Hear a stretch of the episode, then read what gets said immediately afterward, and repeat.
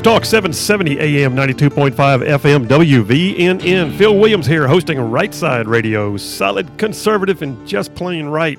And yes, we do have t shirts being made right now that say just that. We also have some that say Right Side Ruffians on the back. So yeah, we, we got some, we got some shirts being made. You're going to enjoy those. Hey, folks, listen, I got to tell you real quick about my friends at eTax Breaks, etaxbreaks.com. What a cool business. And I know these people personally 23 years of experience. And what they do is they basically find money for your business that you didn't know was there. Did you? I know I got your attention then, didn't I? Find money for your business simply because of the common sense ways you've been running your business. Like, who did you hire? Did you keep your uh, employees uh, engaged during the, um, uh, the, the pandemic? Did you survive a um, uh, a natural disaster? Did you put yourself in a geographic location that you didn't realize qualified you for tax credits or incentives? All I'm saying is 3,000 programs out there, and they are experts at finding money that you qualify for that you didn't know you qualified for. And they only get paid if they find you money. So check them out. Go to etaxbreaks.com forward slash right side. etaxbreaks.com forward slash right side. All right, so I played that trip from that clip from Trey Gowdy. And I, and I said earlier, uh, right right after that, it just it just galls me that we are negotiating with the Taliban right now. We're asking them for the opportunity to please come and get our people. Well, forget that. How about this? How about we do what I said before? Get a couple of those psyop trucks that have the speakers on them, back them up to the wall right inside the uh, the gate of the airport, and just announce in no uncertain terms, "Hey, Taliban, at so and so time we are leaving the gate, and by God, we're coming to get our people." And if you stand in our way, we will kill you. And if you still continue to oppose us, we'll kill you twice. I mean, that's that's who we are as a nation, all right? There is no reason in the world we should be negotiating for an opportunity just to get our own people back from the same people who helped kill our people for the last 20 years, not including or including, by the way, 9/11. Uh, it just it just it just rips me. And uh, I got some things on the. Hey, what were you saying, Copper? Um, during the break, you had a quote from um, uh, a Roman citizen. Tell me that again. Oh yeah. Oh, a famous quote during the Roman Empire was, "I am a Roman citizen," or civis Romanus sum." Basically, you could travel from one end of the Roman Empire to the other, and if you said that phrase, no one would touch you because they knew that the Roman legions would come and wreck them if they messed with you. Where is that tenacity, that strength? I mean, they did it with swords. We have missiles. Why are we letting them mess with us? Well, I love the idea. Uh, I, I, like the way you phrased it. They will come and wreck you. Yup. but you know what? That's actually what the Apostle Paul said. Remember that uh, uh, when after Paul, I believe he had been beaten and imprisoned, and then mm. he announced, uh, "I'm a Roman citizen," and his jailer feared for his own life at that point. Mm. Um, and and then of course Paul was granted the opportunity to go and have an audience uh, in Rome. Um, or and yeah, go ahead. Or remember that the hijacking by Somali pirates of the that ship, the the Maersk Alabama, and yeah. the entire the navy went after these four pirates and destroyed them to rescue these few sailors. I don't think there've been any pirate sightings or attacks on our ships since well, then. They're they're still out there, but they uh, they also got the they also got the picture. Yeah, and uh, and you're right. I mean, it's exactly right. And and and there's there is a um there is no wrong in having what I call peace through strength. There's there's nothing wrong with having peace through strength. And but when you have strength, you have to be willing to back it up. You know, it's like that old uh, that old thing about uh, uh, don't don't don't draw that sword unless you intend to use it. Well, all we're saying here is Biden has never had the ability to uh, or the opportunity to lead and it's becoming very apparent. And we're seeing something right now. A new story coming out, uh, several news stories over the weekend. I'm looking at one right now. So here we were, President Biden in one of his briefings last week. He said, um, where was it? He said that the uh, there was no indication that the Taliban would be able to take over in a short amount of time. All right. In fact, uh, the quote in this article I'm looking at, this one came off of Fox uh, by Jessica Chasmar. The, the quote that I'm looking at uh, when confronted by a reporter who said, Your own intelligence community has assessed that the Afghan government will likely collapse, Biden fired back at the time saying, That is not true. Okay. Well, then over the weekend, uh, Secretary of Defense Lloyd Austin said, uh, Yes, they did have intelligence assessments that indicated that the Taliban were likely to uh, regain control of the entire country. Potentially, he said, uh, from one to two years to, you know, several months. One to two years to several months. Well, several months is a pretty short amount of time. I mean, that's a nothing burger right there. And it wound up being 11 days. So I guess the, the translation here, get out your secret decoder ring.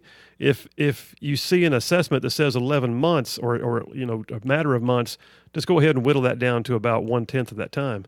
Um, and, and and so, but Biden at the same time is saying that's never happened. Well, apparently it did happen, and now his own staff is beginning to come out and say it. And and and listen, we're seeing more stories in this. So Secretary of State Blinken, he said this weekend, he admitted that he got a cable from the I believe it was from the Kabul embassy, and and I forgot what they call it. It went through a special um, uh, a special cabling that they use in the Department of State. Um, I think it's called a dissent, where basically you have the ability to express your concerns freely without attribution. And, and and he got the cable and he said we read it we oh, we did well the cable expressed the fact that it was believed that the the Taliban were indeed uh, just very short distance away from Kabul and capable of taking over. How about this? Blinken, Secretary of State Blinken, also admitted that Al Qaeda is not gone. That you heard me. That Al Qaeda is not gone, despite the fact that uh, uh, the President of the United States said that Al Qaeda is no longer in Afghanistan. I mean, this is just this is just nuts what we're seeing here right now, and and it goes on and on and on, and and then on top of that, uh, not on Fox. Where was this one? Oh gosh, I think this one was on uh, ABC or NBC. Secretary of State Blinken making the Sunday morning rounds. Uh, he was literally asked by the anchor, "So are you telling me that we are negotiating with the Taliban for the opportunity to get our people out?" His response was, "Well, they are the ones in charge right now." Did you hear that? So we have gone from there is no threat of them taking over to uh, assessments also saying, oh, by the way, uh, yeah, they can take over, to they did take over, and now we're negotiating because, in the Secretary of State's words, well, they are the ones in charge right now. That's what this means. Now, what does all this mean to you? I'm going to come to that here in a second, but I do see I have a caller on line one. So let me go ahead and do this. Let me get a call from Zach over in Muscle Shoals. Hey, Zach, Phil Williams here at Right Side Radio. Uh, what you got, man? Hey, Bill. First, uh, congratulate uh, Copper for me uh, on a good program yesterday. I'll do it. I'll do it. She hears you right now. I'm oh, sure. thank you. Okay, good enough. And uh, I'd like to paraphrase a letter that I read years ago, and it was written by an army officer serving in the Middle East, writing to his brother who was a senator, and he said, "Our morale is still good, although our mission." is very cloudy. We do not really know what we're supposed to accomplish here. And things get more and more confused every day. So remember this that if you sent us out into the desert to die for no good reason, then beware the wrath of the legions, because when we return to Rome, there will be a reckoning. that was a that sounds like a letter that goes way way back, Zach. Um, sure does. Hey man, sure does. Yeah, thanks for the call. Good, good, good call, Zach. You sound like a right side ruffian, and we appreciate you over there Muscle Shoals. Thank you for calling into the show. Well, listen, um, folks, what does all this mean to you? I mean, so I'll tell you what it means to you. Right now, what we're looking at is that the just, I mean, just in the last hour, it was confirmed, and I'm looking at it right now it was confirmed that uh, August 31st may actually not be the deadline to get our people out. That the Pentagon may ask Biden to stay in Afghanistan past August 31st, but won't retake Bagram Air Base to speed up the evacuations. So the Pentagon may stay past August 31st. Well, I got news. I'm glad to hear it because the calendar pullout is never the most uh, uh, advantageous means of keeping your enemy at bay. All right. If they know you've got a calendar date, they work with the calendar. If they know it's conditions based, they have no choice but them but to work with the conditions. The only condition for which we should pull out completely is the rescue of all of our people, to include those who worked with us that are Afghans. All right. So what I'm saying here is. It looks like it may be extending past August 31st. How does that apply to you? Well, right now, here at Redstone Arsenal, we have Army Materiel Command. You cannot imagine what it takes to maintain just even the scope of what we're doing right now, just the constant flights, the wear and tear on parts, the fuel, the manpower, the beans, the bullets, all of it Material Command is jumping through hoops right now, making sure that they have supplied every bit of the log train necessary to keep this mission viable. And then on top of that, I guarantee you, there are secondary and, and tertiary uh, uh, plans already being laid. In the event something goes south, what do we do? Do we prepo equipment? Do we prepo the men? Do we do we where, where do they go? And then you've got, of course, the housing. All right, so you've got these guys. Are they sleeping on concrete right now? Soldiers can sleep anywhere. I've I've, I've slept in the mud, but the reality is, uh, over extended periods of time, you have to find some means of accommodating their physical needs, and so then you have to have medical care. Do we have medical care on site? You're going to have to not only for us, but for the refugee status individuals who are coming through the wire who have been sitting out there dehydrating in the sun, waiting for their chance to get out. It, it's it's a it's a logistical nightmare. Materiel Command, God bless you. Uh, the the Army, uh, the military runs on beans and bullets, and we got to keep that in mind, folks. That's that's your community right here in this listening audience. Not only that, but then you've got Anniston Army Depot. And I don't know what their mission is right now, but Anniston Army Depot is a very cool place. If you've never toured it, it's, it's pretty interesting. But literally, when vehicles break down range, when they get shot up or blown up, they send them to the Anniston Army Depot in Alabama to get fixed and retrofitted. I'm not going to be a bit surprised to start finding that certain things are having to be sent here to be retrofitted uh, and maintain the operation. But then you've also got the fact that, listen, how does it apply to you? Well, you've got to lean into your sources, folks. I'm going to tell you in a minute just a little brief update about Hamid, but I'm also going to tell you what I think it means for us politically. We're going to a short break right now, but when I come back from that break, I'm going to unpack for you what I think you can do in this time regarding Afghanistan. What can you do? There are things you can do. And what does it mean politically? Especially when you consider the 2022 elections are already underway. What does it mean? Well, I got some I got some facts that are going to curl your hair, and I'm going to read them straight from a book called Presidents at War, and I think you're going to find it very interesting. Phil Williams, Right Side Radio, is solid conservative and just plain right. We'll be right back after this.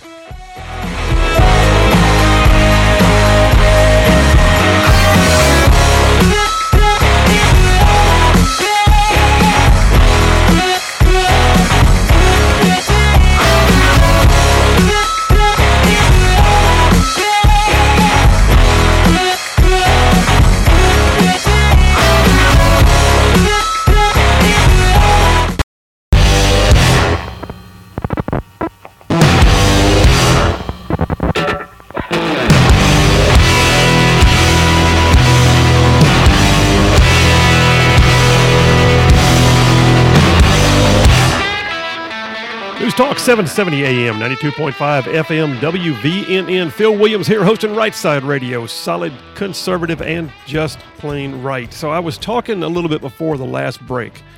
You know, and I was talking about Afghanistan, and we are going to spend a little more time later in the show probably touching back on this because things are developing by the minute. But I do want you to know that um, I do believe there's things you can do, and it's going to depend upon you and your desire to do it. Now, first of all, let me tell you, as a former state senator, that yes, it really means something when constituents call. Now, I, will just tell you right now, what did not move me was was pure lobbyist action. What did not move me was uh, the the 150 emails I got from the exact same source, but they had a different name at the bottom of each one. Those cut and paste emails. Those didn't. The, but when I got the well informed, well reasoned call from a constituent, uh, that made a difference even if we didn't agree, the fact that they took the time to call, we would talk. Sometimes we'd talk and sometimes we'd fuss, but not, you know, respectfully, I mean. And, and I'll just be honest with you, that makes a difference. So I'm going to tell you right now, folks, if you have a concern, even though Senator Tuberville um, and all of our U.S. delegation, with the exception of uh, uh, Congresswoman uh, Terri Sewell, even though uh, they are, you know, Republicans and, and, and, and probably believe in the vast majority of what I talk about on this show, like you do, it does not mean you can't call their office and provide emphasis. So I want to encourage you call the members of your U.S. delegation. I mean, Senators uh, Shelby and, and Tuberville, they have staff right here in the listening area. Their offices are in Huntsville. And so I'm just going to tell you right now you can look them up and you can communicate by email or phone call and say what you want to say about rescuing Afghan citizens or what you want to say about urge the president to give the authorization to move outside the wire and get our Americans. Don't make them have to fight their way through the Taliban and the crowds. If you feel like there's something you can add to that discussion, add it. Because the more they hear from you, the more likely it will be for them to bring the kind of pressure necessary to make it happen. It does not matter that it's Republicans or Democrats. If you say nothing, nothing happens. And I'm just going to tell you that that is one thing you can certainly do. Now, how is this going to play out in the end? You know, I'm reading a book right now. It's called Presidents at War by Gerald Astor.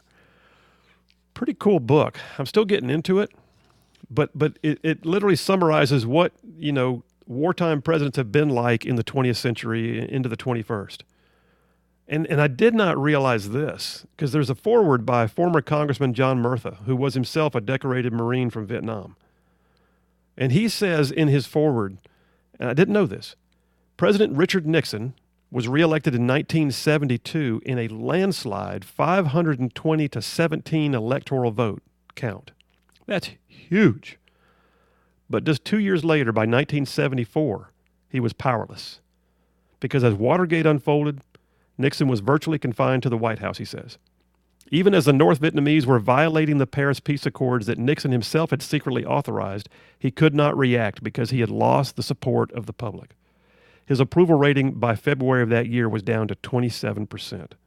And the weaker he became, the more the North Vietnamese ignored the peace agreements. And then the House voted to impeach him in July of 74. Can you imagine? He swept in with the biggest mandate in modern times of any president.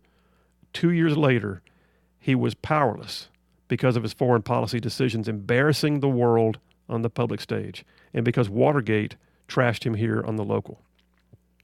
What I'm saying there is, and he goes on to say, Democrat and Republican members of Congress all thought Gerald Ford, his successor, was a good guy. But then he pardoned Nixon, and his approval rating went from 75 to 54% in one night. And then what happened was this they had midterm elections. And it says that 40 incumbents, 36 of them Republican, were defeated. In addition, 13 retiring Republicans were replaced by Democrats, and the House Democrat majority expanded from 56% to 67% in one election. Listen, folks, 2022 is coming up. 2022 is coming up. And I'm just telling you right now, what you're seeing unfold before your very eyes is the very thing that we should not let them forget come election time because the United States is being embarrassed on the world stage by a leader who's in office that has never led anything in his entire life. And what I just read to you right there was the flip side. It was a Republican who had all the mandate, the real mandate anybody could want. I mean, in this election, we had, you know, allegedly, what, 84 million people voted for Biden and 78, I think it was, million voted for President Trump. That's a, that's a, popular vote, very close margin. Electoral votes was, you know, a little spread, but nothing like Nixon.